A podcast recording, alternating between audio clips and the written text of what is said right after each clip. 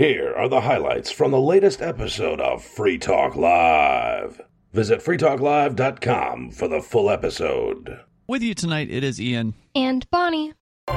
Reason.com has a really interesting story that the Supreme Court is now saying that, and I guess they've been saying it, but they're saying it again, uh, that domestic spying is too secret to be challenged in court. What? Their own spying on us? Correct. Yep. That's right. That's what they're saying here. Abusive government. This is from JD Tuccille at Reason.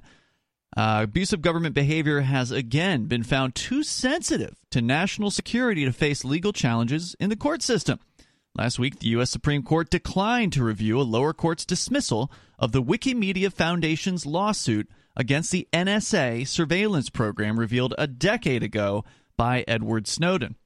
With the state secrets privilege barring litigation, that leaves upcoming congressional debates over renewal of the law authorizing the program as the only recourse for civil liberties advocates. So the Wikimedia announced on February 21st, quote, the U.S. Supreme Court denied the Wikimedia Foundation's petition for review of its legal challenge to the NSA's upstream surveillance program.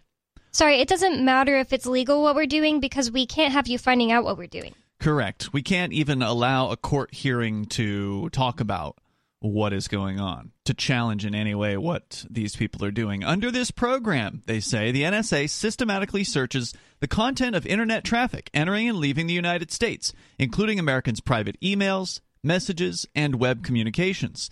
Supreme Court's denial leaves in place a divided ruling from the U.S. Court of Appeals for the Fourth Circuit, which dismissed Wikimedia's case based on the government's assertion of the so called state secrets privilege.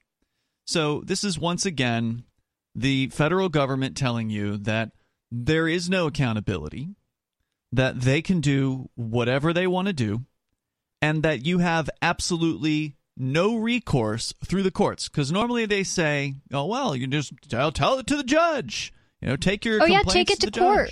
You, know, you, can't do that uh, with this particular issue. And, you don't like what they're doing? Just take it to court.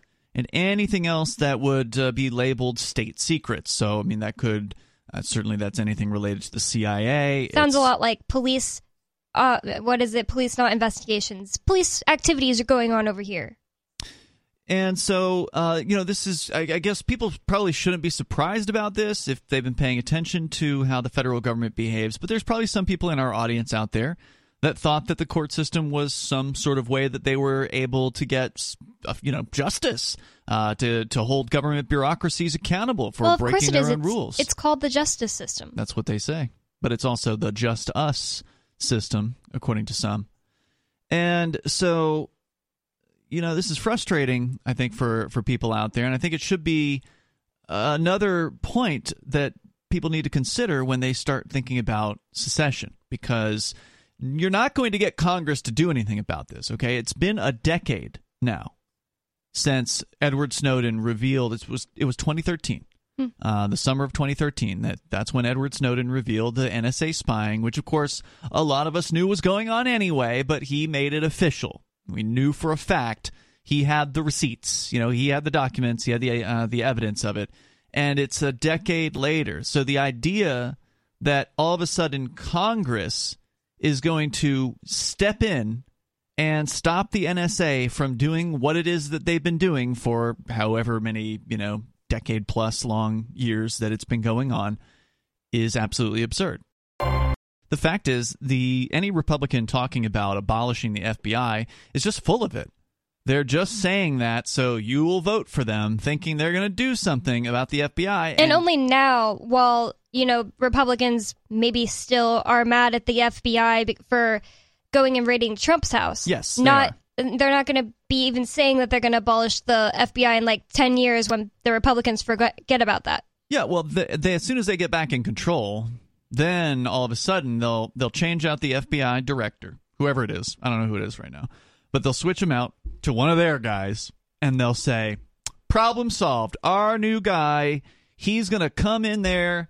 And he's going to clean house. We've got one of our Republican FBI guys, he's now in charge of the agency, and he's going to get rid of all those Biden bad FBI agents, Biden loving agents, and they're going to clean it up, and then they're going to go after the Democrats.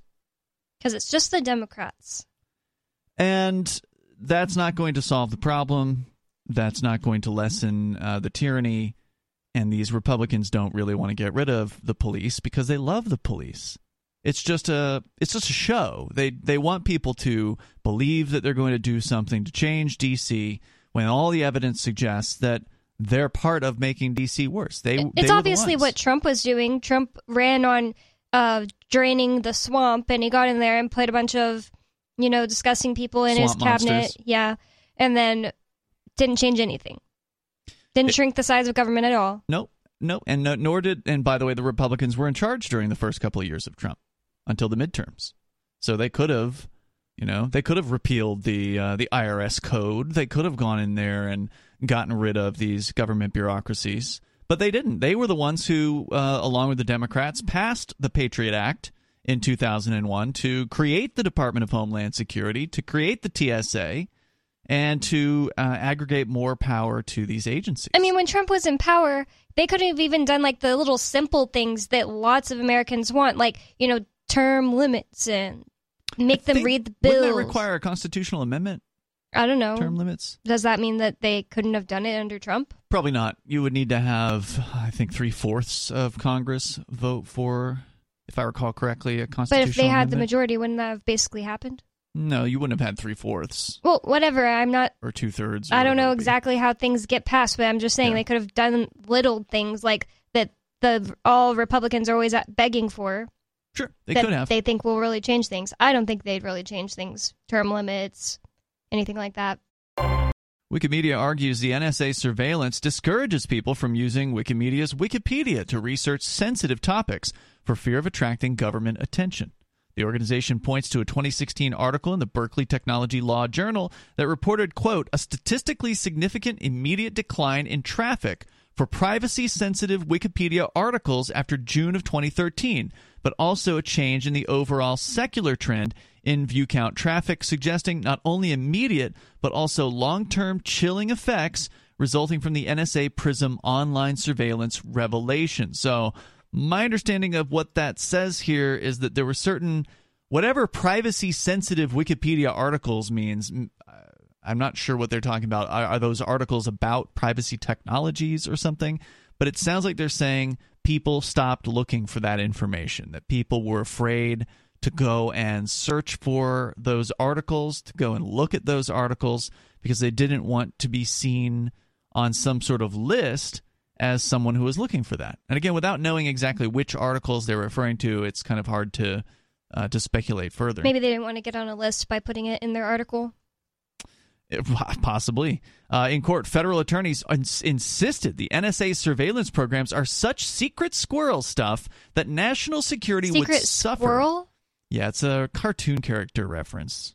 There was one, I forget which, I don't know if it was. Uh, I, is I think it it's like a. Hanna Barbera Yeah. thing. If I'm, I, ju- I just wasn't sure if that's it's like what a you said. spy, a spy squirrel, I think was the character. But Never I think his name it. was Secret Squirrel. Uh, that national security would suffer if the nation's snoops were compelled to explain how their activities can possibly square with constitutional protections for individual rights. And the court bought it. Reuters reported in 2021 that, quote, in a divided ruling on Wednesday, the Fourth Circuit Court of Appeals said that the lawsuit must be dismissed after the government invoked the state secrets privilege, which meant that a full exploration of the issue in a court would damage national security. The decision was left to stand last week by the Supreme Court. And as pointed out here, uh, according Like people are just gonna die if we find out what NSA is doing. No, people won't die. You just might get you know people seeing what you're doing. I, I was gonna say lose your job, but probably not. No, yeah, federal government bureaucrats not likely to lose their jobs uh, because they were just doing what they were told to do. Right? Somebody made this decision. Somebody high up im- implemented this program. I don't know if it was Congress or or uh, the NSA just did it on their own volition because a lot of these bureaucracies have the ability to just kind of you know write their own regulations and such. It was a You've Hanna Barbera Squirrel, squirrel there, yeah. from 1965. Uh, he says, I pointed out before, state, state secrets privilege has a sketchy history.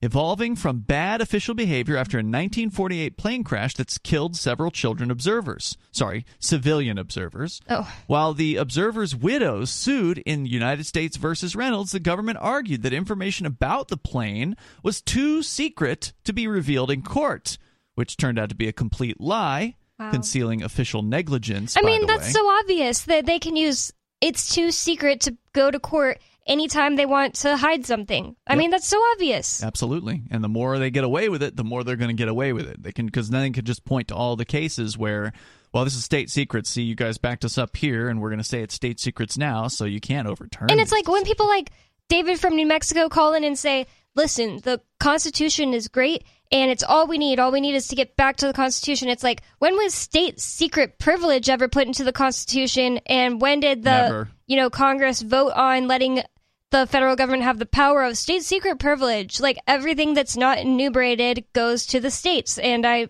I mean, even I don't want the states to have secret powers, you know, privilege either, but it's just like no one ever gave the I never gave that to the federal government. They get state secret privileges and I don't know anybody who would vote for that. Yeah, the well, at least as far as the state government is concerned, the New Hampshire government has, I believe, it's Article Eight of the New Hampshire Constitution's Bill of Rights that specifies that the New Hampshire government should be open and accountable. Yeah. So that sort of contradicts the whole idea of having state secrets. I don't know if the U.S. Constitution has anything similar in it, but obviously it doesn't matter. Yeah. You at this point you cannot challenge things that are labeled as state secrets, so you're going to likely see more and more and more being labeled as state secrets. Oh, we can't talk about this program or that program because national security. The Supreme Court agreed that some things are too sensitive to reveal in legal proceedings and gave officialdom a free pass to invoke the phrase national security as a shield against accountability. And that disturbs even some of the modern members of the Supreme Court. While not entirely Moderate? modern, the ones that are currently there. He was referring to how it goes all the way back to 1948. Oh. While not entirely questioning the existence, this is by the way from Reason.com, of the state secrets privilege, it is, quote, no blunderbuss and courts may not flee from the field at its mere display, unquote. This according to Neil Gorsuch, who's one of the current justices in a dissent joined by Sotomayor to the majority's invocation of the privilege in a case called United States versus Zubaydah. They said recent history reveals that executive officials can sometimes be tempted to misuse claims of national security to shroud major abuses and even ordinary negligence from public view. So, yeah, anything they don't want you to know about, they just say, well, it's Was in- there a but in that sentence or were they just like, yeah, they'll do that? Well, these are dissenters, so Oh. uh, not everybody on the court agrees. Of course, that's typical with courts; they rarely uh, agree unanimously. That case involved detention and torture at a black site in Poland under circumstances the government clearly found embarrassing. The Wikimedia lawsuit involves so embarrassing that we tortured people. well, right. And the only way that this stuff gets out is when you have people who are willing to put their careers and their freedom on the line, like Edward Snowden or whoever it was that revealed this particular case. Uh, like Seymour Hersh, the reporter who just revealed that the U.S. government was behind the Nord Stream pipeline explosion. He has a source inside the government. Now, Hersh is protecting his source, so we don't know who that person is. But you better believe the U.S. government is looking actively to find out who that person is because they are telling the truth about what the government actually did. Which Maybe is, the source was just Joe Biden six months prior when he was like, we will blow up the pipeline. no, they actually I'm had some joking. some pretty insider information. It was a really detailed report. But it's because of those people that we're only that we're able to find out the little bit that we're able to hear about. The the little bit of evidence that has come out. I mean, because what Snowden revealed certainly seemed sig- and it was significant, but it's only scratching the surface of what these people are doing all around the planet. Again, we're talking about a case here, Zub- which involved a black site in Poland and detention and torture. Of course, we know about. so the United States was torturing people in Poland? yeah, it was probably one of those uh, rendition situations, which we learned about, you know, 15 years ago, where the U.S. government will take somebody they want tortured, but because it's illegal for the U.S. government to do the torturing, they'll hand them off to some other government and then the other government can do the torturing on behalf of the U.S. government, and it's completely legal. Oh, Yeah. that's moral. Unfortunately, the Supreme Court decision leaves little recourse for determining the extent of domestic surveillance by the NSA and seeking its termination. The spy agency says it cut back after, quote, inadvertent compliance incidents related to queries involving U.S. person information, whatever that means. But that leaves the public taking the NSA at its word and wondering just what is going on behind the scenes.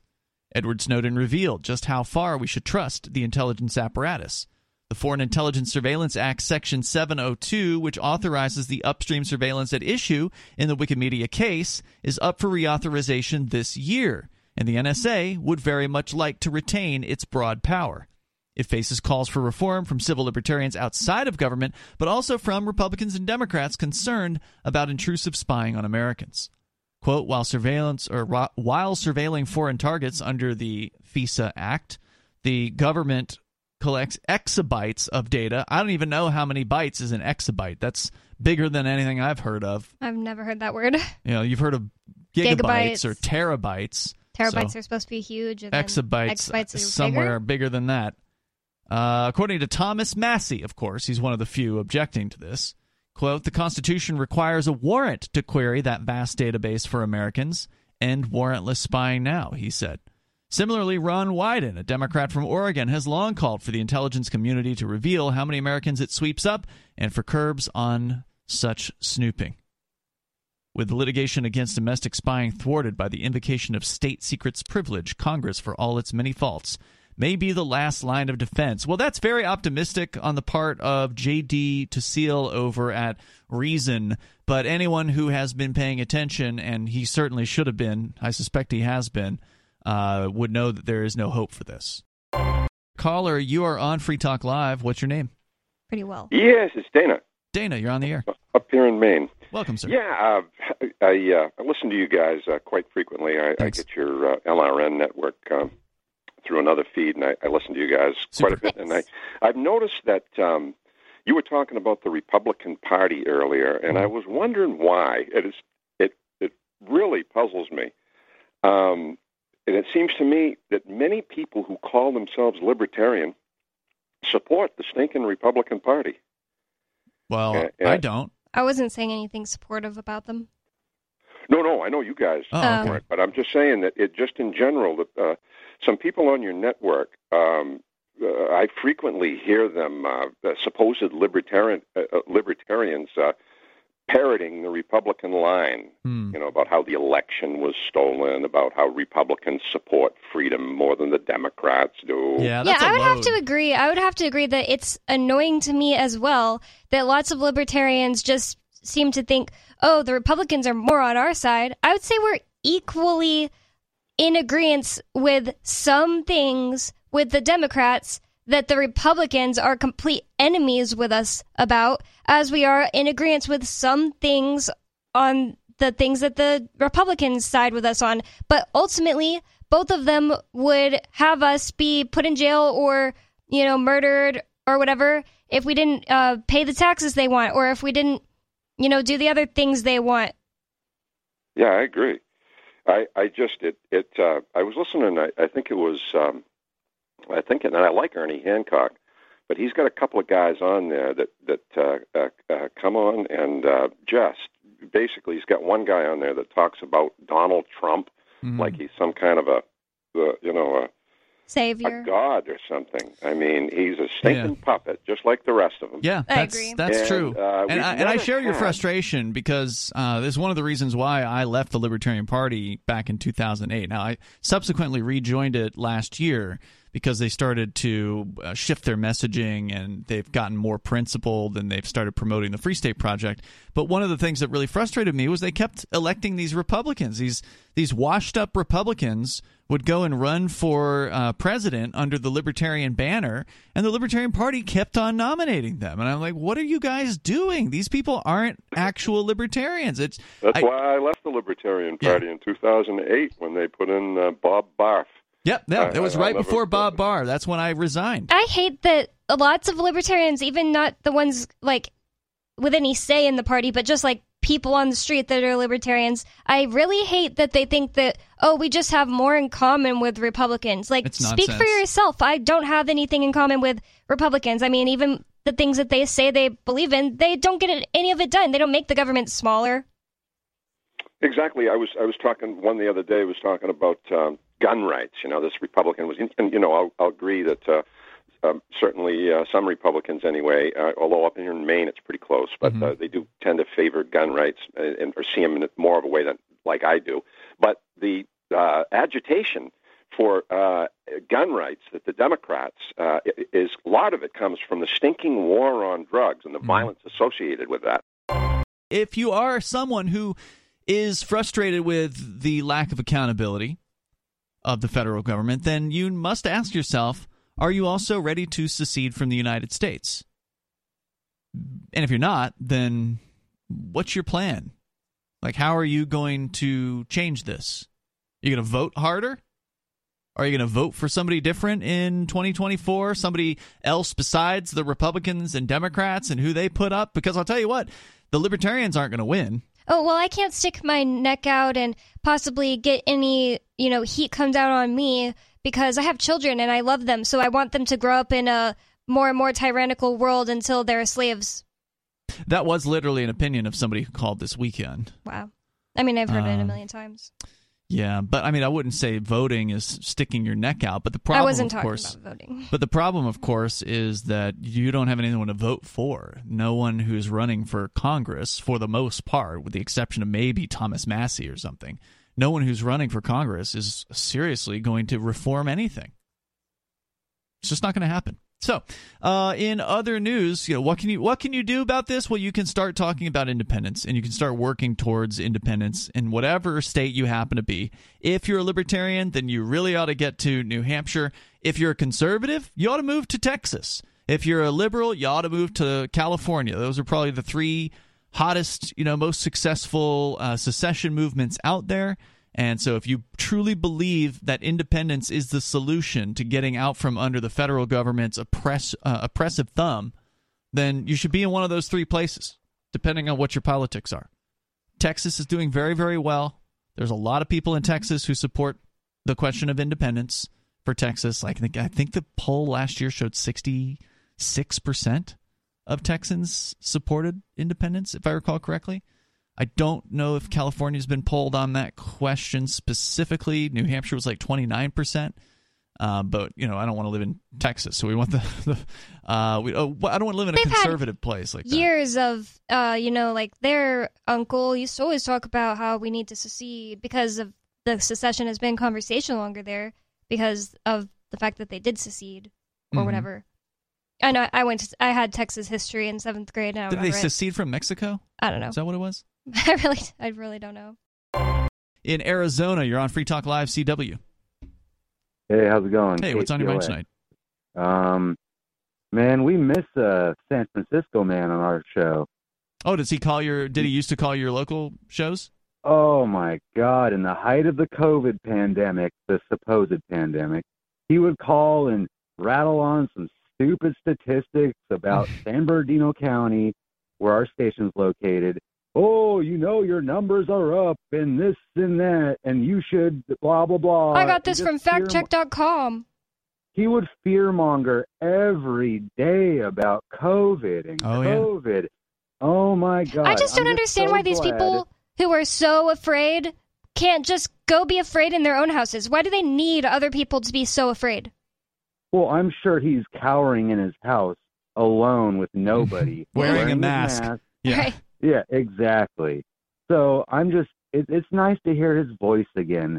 You know, is. the voice of reason. He's my least favorite caller, and that's saying a lot. I uh, I don't mind it when he calls in because I like hearing from people that don't agree with us, and I understand he can be it's hostile. different to be it's different to talk to somebody who just doesn't agree with us but is Well, yeah, open to talking. He's just an a-hole. Yeah, a lot of times he Well, won't have a conversation. That's true.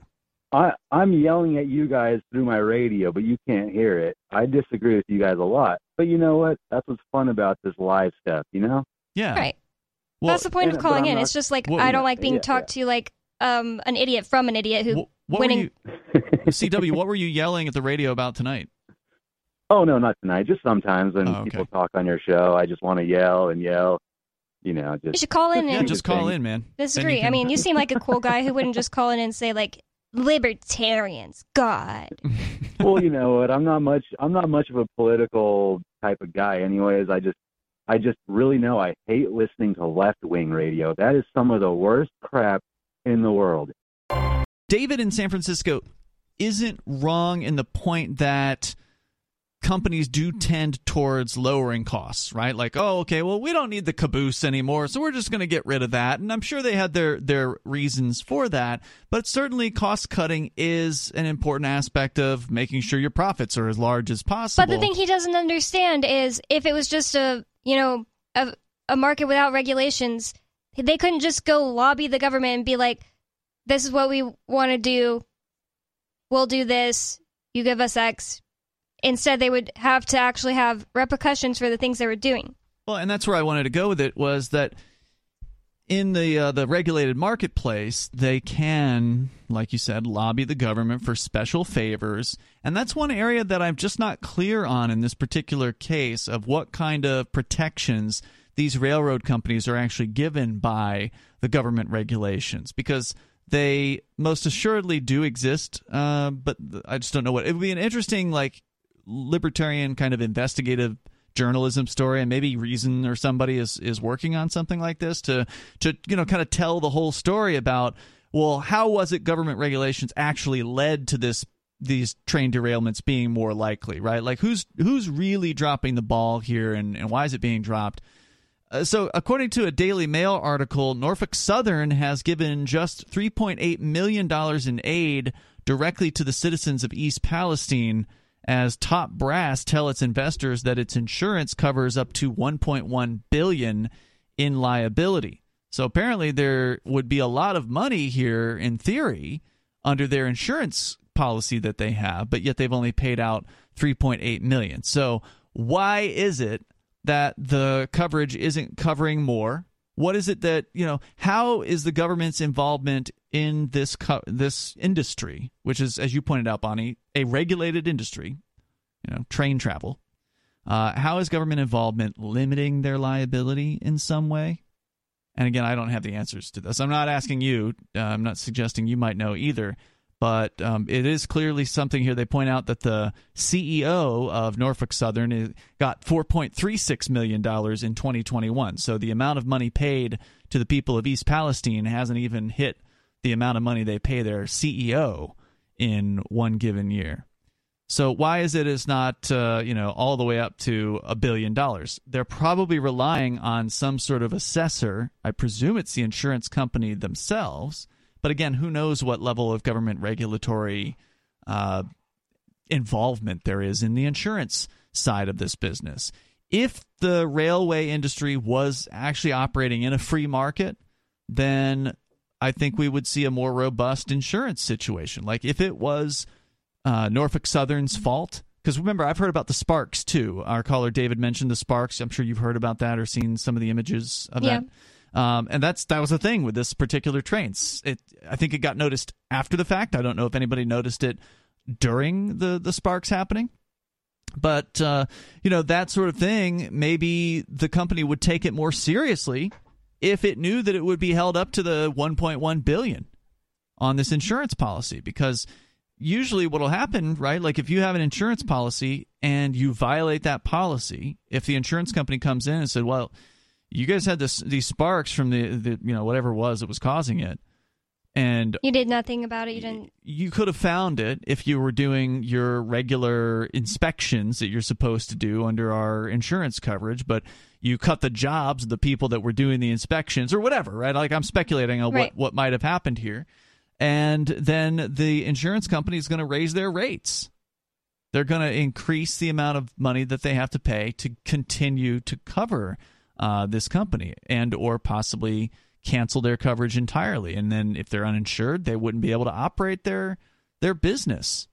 So uh, again, this, Or in a free, completely free society, uninsured trains wouldn't get customers. Like the people who were Right. uh, the whoever hired them to move their product would right. not They would just be them. like, I don't want to transport my materials with an uninsured uh, company. And if they Yeah. did, and something like East Palestine happened, well, people will probably be able to get more repercussions than a thousand dollars out Yeah. of these people. I mean, it could potentially sink the company, some sort of disaster like this.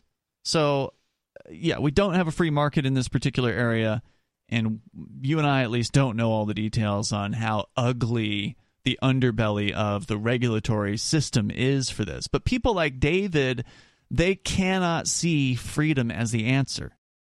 So, Bonnie, you were telling us that apparently the Biden administration is teaming up with the WHO and they're going to give them, according to the Epoch Times, some sort of level, uh, a higher level of influence, I guess, over what the pandemic related policies are here in the United States. Even though the U.S. CDC was basically working hand in hand with the WHO during COVID, I guess the what they're saying in this story, and I, I think you have a little more you wanted to share, but what they're saying is this will somehow increase their ability to control what goes on in the United States.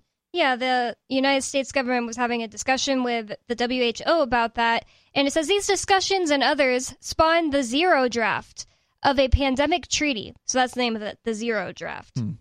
Published on February 1st, which now seeks ratification by all 194 WHO member states. A meeting of the WHO's intergovernmental negotiating body is scheduled for February 27th to work out the final terms, which members will then sign. Written under the banner of the World Together Equi- Equitability. Never, never heard that word. Equitably. The World Together Equitably. Equitably? Equitably. The zero draft grants the WHO the power to declare and manage a global pandemic emergency. Once a health Hmm. emergency is declared, all signatories, including the United States, would submit to the authority of the WHO regarding treatments, government regulations such as lockdowns and vaccine mandates, global supply chains, and monitoring and surveillance of populations. So wait, read that to me one more time because I was actually just pulling up the WHO's own website talking about the zero draft. So go, Well, go what ahead. about wait, wait, wait? I thought that the um, fact check. factcheck.com said this isn't true. Anyway, what is it that uh, Once that a- last sentence? Once a health emergency is declared, all signatories, including the United States, Mhm. would submit to the authority of the WHO regarding treatments, so treatments for Mhm. COVID 19, for example, government regulations such as lockdowns and vaccine mandates, global supply chains, and monitoring and surveillance of populations. Disturbing. The question of whether an international treaty has the power to dictate domestic policy without lawmakers' approval is a contentious one. Quote, treaties don't override our Constitution, wrote Rep. Thomas Massie from Kentucky on Twitter. If a treaty purports to supersede our Constitution, that treaty is unenforceable, Massie wrote. hmm But others are wary of international agreements that could centralize authority or re- the response to pandemics. Quote, they want to see a centralized vaccine and medication based response and a very restrictive response in terms of controlling populations, unquote. Is that Massie again? David Bell, a public health physician and former WHO staffer specializing in epidemic policy or epidemic policy, told the Epoch Times. Hmm. They get to decide what is a health emergency, and they are push- putting in place a surveillance mechanism that will ensure that there are potential emergencies to declare. It's hard to imagine things being any worse than they were in COVID. I mean, because it seemed like everyone was playing by the same playbook anyway. Uh, I know the WHO came out at one point and claimed that they, I don't know if they said they were wrong about lockdowns, but they said that lockdowns were not working in the way that uh, that they had hoped that they would work. But that's not to say that they wouldn't try that again if you know if they had the opportunity. Uh, It's just like things were so homogenous. Maybe they just need to do it harder. Maybe they just need to lock down harder. I mean, Yeah. regula- regulations don't work, haven't been working, so we need to regulate harder. Well, that would be the answer of people like uh, David who And called yeah, in earlier. lockdowns don't haven't been working, so we need to lock down harder.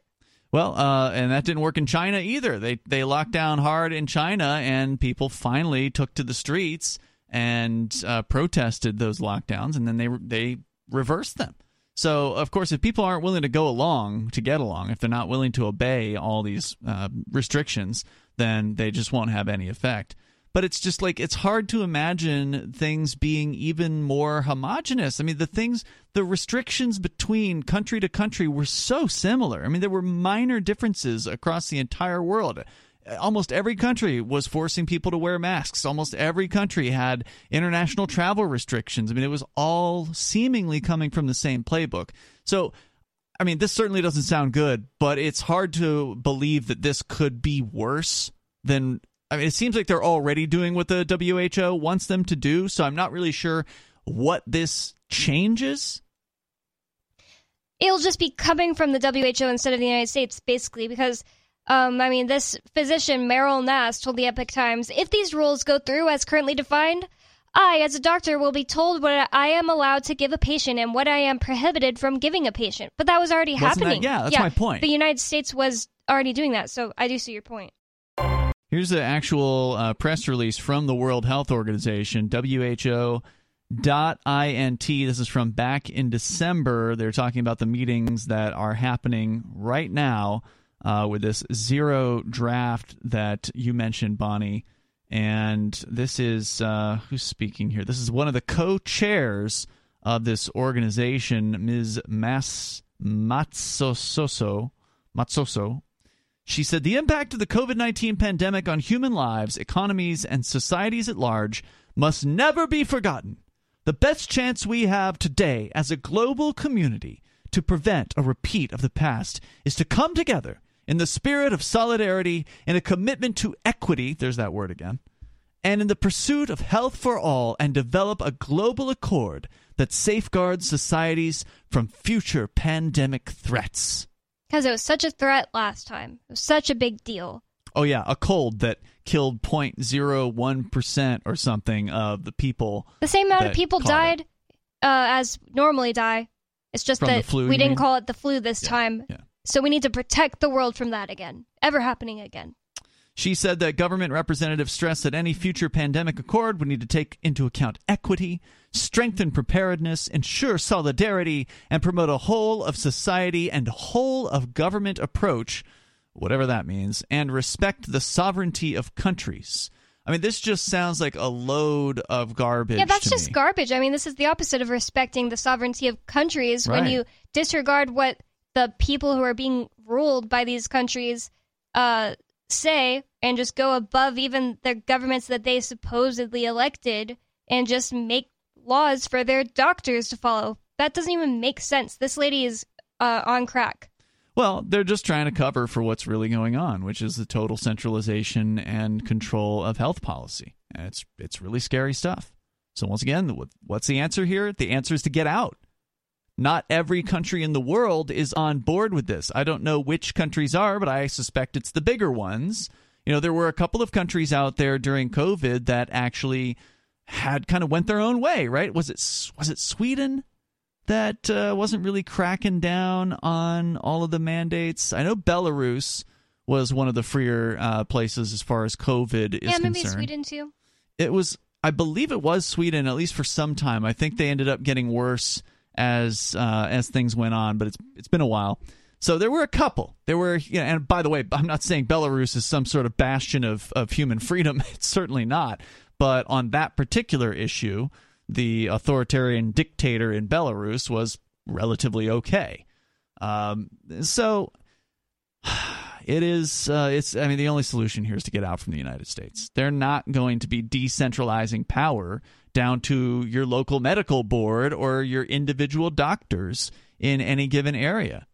They're going to threaten these doctors and they're going to tell them if you don't get on board with what the WHO says, we're going to strip you of your medical license. And forget people who are healers that work outside of the traditional medical establishment. Well, they haven't managed to to criminalize that quite yet as much as the traditional medical establishment might like to make those people illegal. Those people do still exist and they are still able to, you know, to do their practice. They're just not allowed legally to make certain claims, right? So they can't they can't say, "Well, if you take the this bark from this tree over here and you brew some tea with it, that'll cure cancer." You know, even if it does cure cancer, they're not allowed to actually say that because then the FDA will come in and destroy their livelihoods. Well, this says that the WHO pandemic, uh, the WHO pandemic agreement calls for member states to implement, quote, One Health surveillance. Oh, that sounds lovely. One Health, like it, the O and the H is capitalized. It's like Okay. the name of the Yeah. surveillance. Is a concept that has been embraced by the United Nations, the Oh, boy. Centers for Disease Control and Prevention, the World Bank, and other global organizations. Well, and now you've got the news coming from the Wall Street Journal, I guess yesterday, where they say the Department of Energy has now concluded with low confidence, excuse me, low confidence that the coronavirus most likely came from an accidental lab leak in China. The agency previously said it was unsure of how the virus originated, but now you've got the other government agencies in the form of the White House coming out and downplaying what the Department of Energy is saying. Now, National Security Council spokesbureaucrat John Kirby said that the U.S. government and intelligence committee have not reached a definitive conclusion. Quote, there's not a consensus right now in the U.S. government about exactly how COVID started, he said during a White House press briefing. There is just not an intelligence community consensus. So, what you have happening here is there was big news, and you've seen it being passed around, I'm sure, on social media. This this headline about you know U.S. Department of uh, Energy saying that coronavirus came from a lab. Well, I didn't even see a headline. I just saw people talking about it. So Yeah, well, there's as much headlines. as I know about it. It was uh, the Wall Street Journal that was reporting this, and so that's been getting passed around. And so, of course, the White House has to go out and fact check their own government agency and say, "Whoa, what we don't know." Where this came from. We don't know where the Department of Energy is coming from when they're saying this. And we think that you should take that with a grain of salt because our National Security Council doesn't really know. There's no definitive conclusion. So the cover up is already underway for this. According to the report from the Wall Street. did, did they check factcheck.com? well, I don't know if it was on. Fa- it's probably on factcheck.com. well, if the White case. House just checked factcheck.com, then they would get their answer. Uh, I suspect the White House is running factcheck.com or has somebody uh, inside their staff. But according to the report from the Wall Street Journal, the Energy Department has joined the FBI in pinning the origin on the lab leak theory. For other intelligence agencies and the National Intelligence Council believe the route was natural transmission from animal to human. The Energy Department reportedly changed its evaluation based on Why doesn't it pass from animal to human anymore? I mean, like I've never heard of an animal dying of COVID. Like I remember at the beginning, Yeah. There was my- some fear mongering in the Yeah. beginning. Oh God, your I was dogs like- and your cats. I used to always take Coconut with me to like uh, my dog to like Walmart and stuff. And during COVID, I was not taking him anywhere because I was afraid he was gonna get COVID and die, and that doesn't happen apparently. yeah, um, you never heard anything about that. I mean, if Yeah, there, yeah, yeah. I never heard if- any if of them was, die. Yeah, if there was any kind of death to animals, that would be on the front pages. I mean, people, people care more. never sick. He's never been sick. Yeah, people care more about animals in a lot of cases than they do other human beings. So if if dogs were dying from this, we would have heard about it. Uh, the Energy Department changed their evaluation based on new intelligence that was shared with other agencies, which didn't alter their stances. When asked if the new intelligence would be shared with the public, the spokesbureaucrat said that, quote, if we have something that we believe can be reported to Congress and to the American people that we're confident in, we'll absolutely do that, he said. The State Department weighed in Monday saying that China has been blocking investigations into the origin of COVID 19 for years. Asked whether there are any plans to go beyond asking for their compliance, their bureaucrats said that regardless of what the issue is, we don't typically get ahead of policy responses before they're announced publicly. So, yeah, you can trust the federal government. They'll tell you the truth about this eventually. So, uh, you you know, it's kind of an interesting situation here where the the energy department at the federal government has a completely opposite view of the government's head agencies at uh, Probably just haven't the White House. Uh, you know, talked to yet about the, what the official line's going to have to be, and then they're going to change their story. Yeah, how did they not get you know all on the same page? That's that's really unusual to have you know different government agencies, the federal government, In that sharing case- differing opinions. Maybe it's just that they want to somehow, uh, if they're going to come out and uh, eventually say, "Yep, it was a lab leak and it was a Chinese person's fault or a Chinese lab's fault." Go ahead, Major. Yeah, this came from the Department of Energy. That's what they're saying. Right. Well, aren't these the same people that told us to we can't have gas stoves? Mm, maybe I think so. so. They, Or was they, that they the cons- caused all this death through this virus. Was that the Department of Energy or the Consumer Product Safety Commission? Well, I don't know, but they burn dead bodies with natural gas. I Hmm. do know that. Okay. And uh, What does that mean? Killing people, they're killing people and telling us we can't cook our own dead meat. Now, I, I don't know if I can make sense of any of this. What do you mean that they burn people's bodies with natural gas? Well, how do you think you incinerate people and cremate them? Oh, Hmm. Yeah, Mm-hmm. big oven. But we can't have our little ovens. They Yeah. can kill all of them they want to, but we can't cook our damn turkey. Or I be haven't able heard- to buy seeds in the spring. Or be able to go on a damn boat ride because of some fictitious frickin' disease. I haven't heard any updates on the gas stove uh, situation. Have you heard anything new on that? Well, no, I'm just thinking about the Department of Energy and who the hell else would have banned them. Hmm. It is the Consumer Product Safety Commission here. Um, just pull it up a story from K10.com.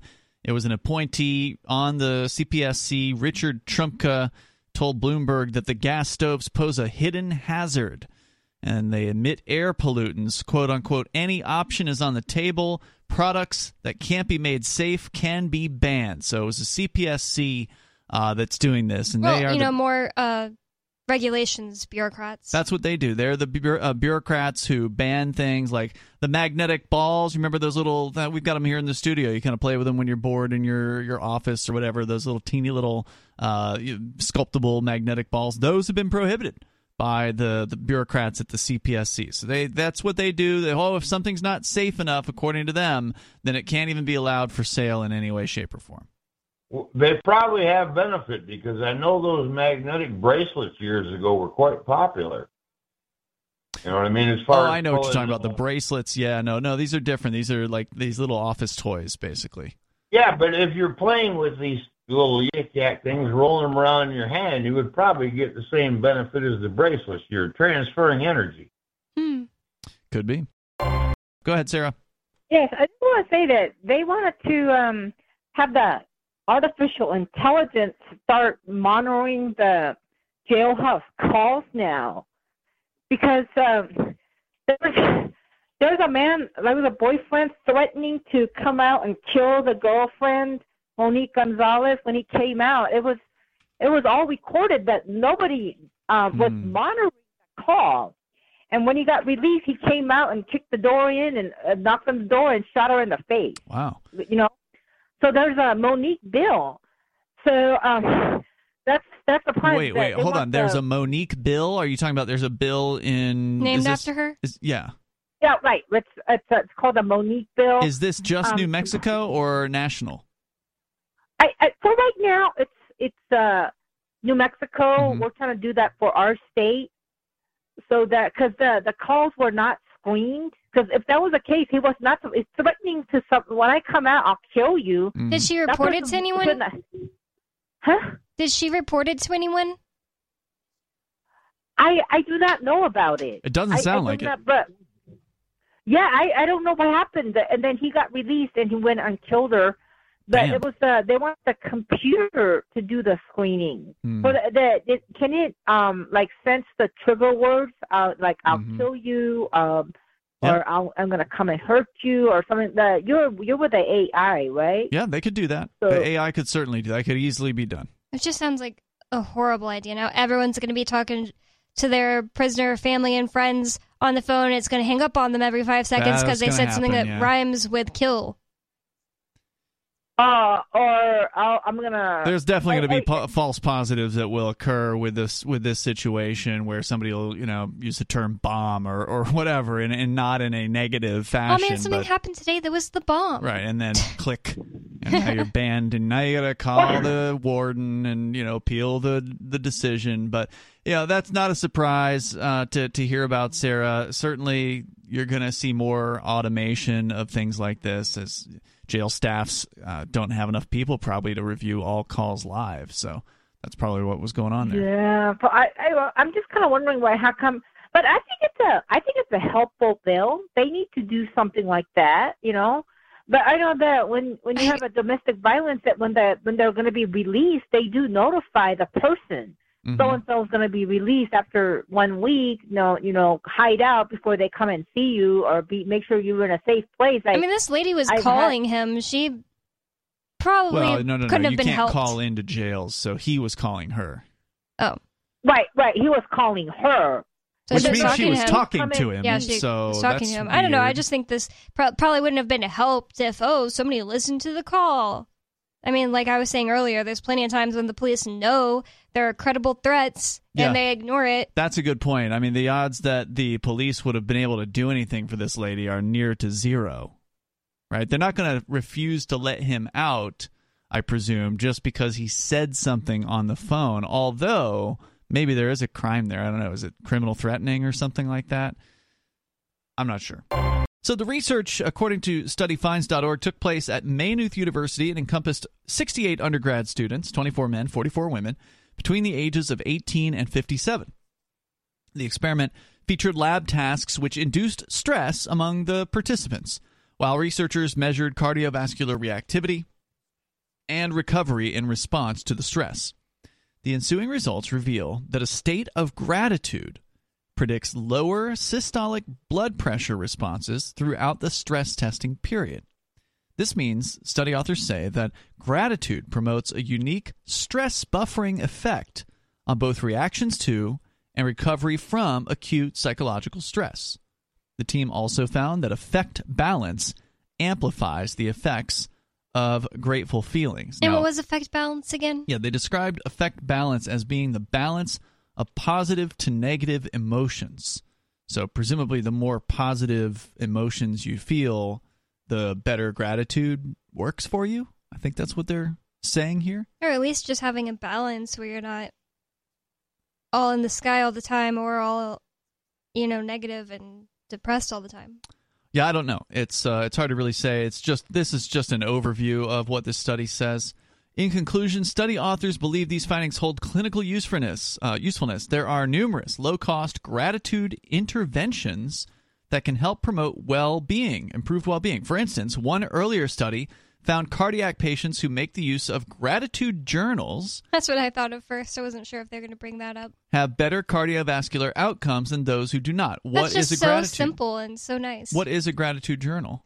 It's just having a journal. It could be on your phone or anything where every day you write down like three things you were grateful for that day. It Mhm. shifts your perspective. You have to think back through the day and think about what you were grateful for instead of, you know, most All time the crappy things that yeah, just oh, this happened today, this happened. Even on a crappy day, you can sit there and write down the, your three things, and you're gonna find three things you were grateful for. Even if some of the things are on your list every single day, it's just good to focus on that. Like I'm grateful I have my dog Coconut, and you write that every single day because you can't think of three. It's still better to focus on that than focus on all the bad stuff that happened. Now, this particular study was done on a relatively small sample size. It was only 68 undergraduate students between the ages of 18 and 57, but still, they found what they found. Uh, and then they linked to, when they mentioned the low cost gratitude interventions, they actually linked to a different study, which was a survey of 2,000 Americans examining the potential connection between being thankful and contentment in life, revealed that 65% of respondents who say they're very happy on a daily basis are also more likely to always give thanks. Right? So if you are thankful for the things, which is another way of saying you're expressing gratitude, right? If you're thankful for the good things in your life, then you may be more likely to be a happier person over time. While looking at the correlation between life satisfaction and gratitude, a third of respondents say they regularly make sure to express gratitude in their everyday lives. Of those, 62% note they feel very satisfied with their lives. Now, there's there's different ways that you can express gratitude, right? Like you can do what you're talking about with a gratitude journal, where you're focusing kind of within and you're reminiscing about your or looking back on your your recent past and finding things to be grateful for, focusing on the positive things that have happened in your life. And then there's the sort of outward expression of gratitude, right? Instead of just putting it in a journal, you tell someone that you're grateful for them or, you know, for what they did for you or for something that happened that involved them or whatever. Just saying that you appreciate that person or their efforts, whether it's at the workplace or whether it's a family member or a next door neighbor or something like that. Just a, a kind word can really lift somebody out of a slump right? Like it, it may be, it may seem so, eh, you know, almost pointless, right? Like, oh, it's just a thank you, but it can mean a lot to somebody, especially if that person's been having a crappy day. Yeah, that's why anytime I think like a good or like a compliment towards a woman, I try to give it to them. Mm-hmm. because it's like a lot of times you might think, oh, they'll think I'm weird if I say they're pretty, but most of the time they react to it really well. Yeah, I mean, most people uh, well i mean so i guess some people can't take a compliment very well but i think you're right. Probably most people are uh, appreciate something nice being said. And even if they feel awkward replying in that moment i'm sure that they you know are happy that someone complimented them you just heard highlights from the latest episode of free talk live you can download full episodes subscribe to our podcast listen live and more all for free at freetalklive.com.